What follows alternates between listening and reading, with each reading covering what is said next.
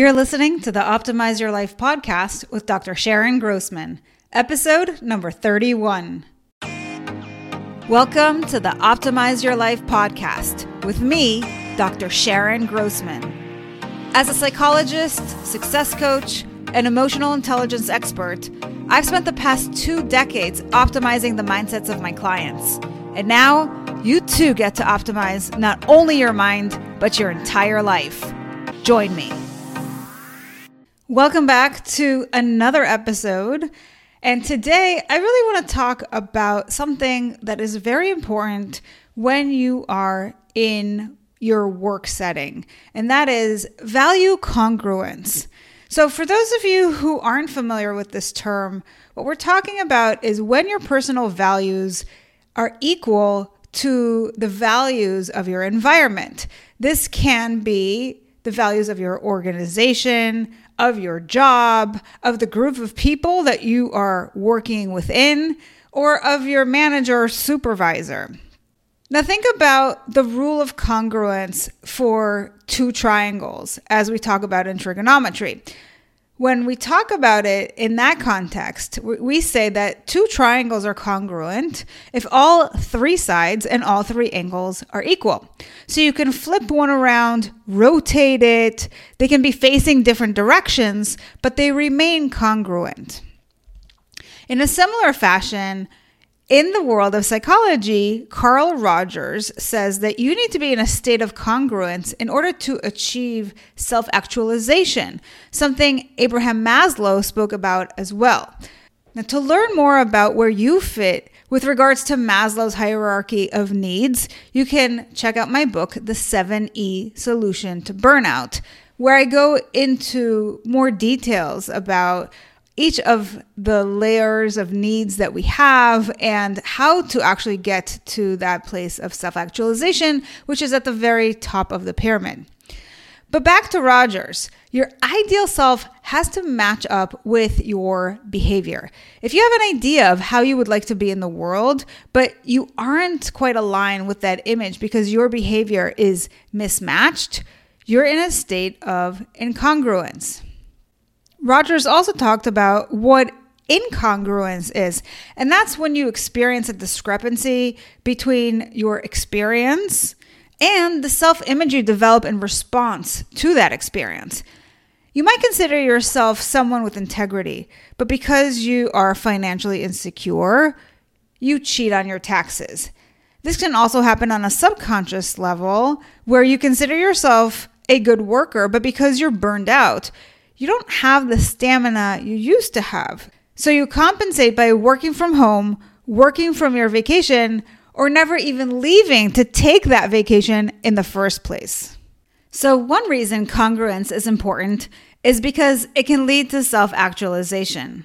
But for our day to day, it's also important because it can increase your engagement on the job and lead to more job satisfaction. As a leader, it can make you more influential. When you model how to be open and clear about your values, you get your employees to be more engaged. Think about a great leader, someone like Martin Luther King. He wasn't just a good speaker, he was a leader. He practiced what he preached. It sounds easy and straightforward, so why aren't we all doing it? I think there are two main reasons for this. The first is that we aren't really clear on what our values are or what our ideal self is. So we're looking to others to see what is acceptable that will get us validation or what others are doing so we can be like everyone else and fit in. By the way, if that's you, I have an online course that helps you build up self awareness so you can gain that much needed clarity to make better decisions. I'll put the link in the show notes, but you can also find it by going to my online platform, the Academy for High Achievers, and look for the course called Work and Live Smarter. It's easily found at bit.ly forward slash increase self awareness. The second reason we become incongruent is because although we know what our ideal self is, we sabotage ourselves. This happens because we lack self management and we let our emotions dictate our actions. We think about the now and forget about the future. We are programmed to be in autopilot mode and don't have the know how to slow down enough and see that we have a choice, that we can actually do it differently. So recently, a client of mine had this experience where he was working on priming his mind through a recording. And what he found was even though he he's the kind of person who tended to become very stressed out and take out all of his stress on other people, over the course of this program where he was working on himself, he actually was able to slow down enough and recognize that he had a choice in how he related to stress.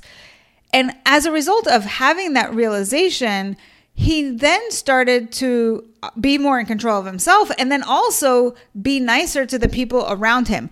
And in his words, the way he described his experience was that he gets to be the version of himself that he really wants to be, the best version of himself. So, this is what is possible when you start to really take control back of your mind. Now, if this second reason resonates with you more, you can work to reprogram your subconscious mind. And for that, I have a couple of resources as well.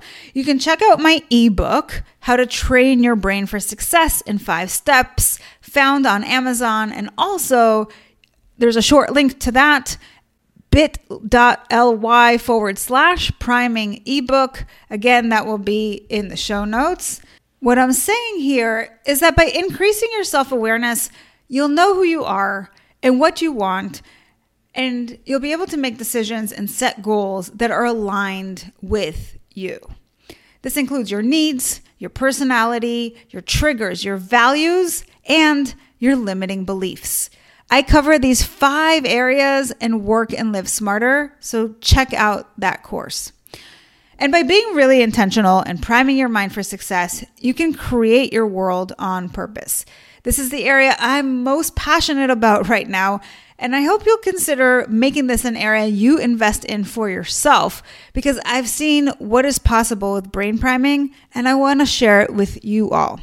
So make sure you go to my website for the show notes. It's drsharongrossman.com forward slash podcast. Look for episode 31, and all the links will be there for you. Thank you for checking out the show. I hope it's given you some food for thought. I'd love for you to join me. In the meantime, I'll be thinking about how else I can provide you with great value so you can become the best version of yourself. Take good care until next week. Thanks for listening to the Optimize Your Life podcast. If you loved what you heard, join my tribe to thrive. It's a free community where you'll receive daily tips and weekly trainings to optimize your life. Go to drsharongrossman.com to sign up. I'll see you on the inside.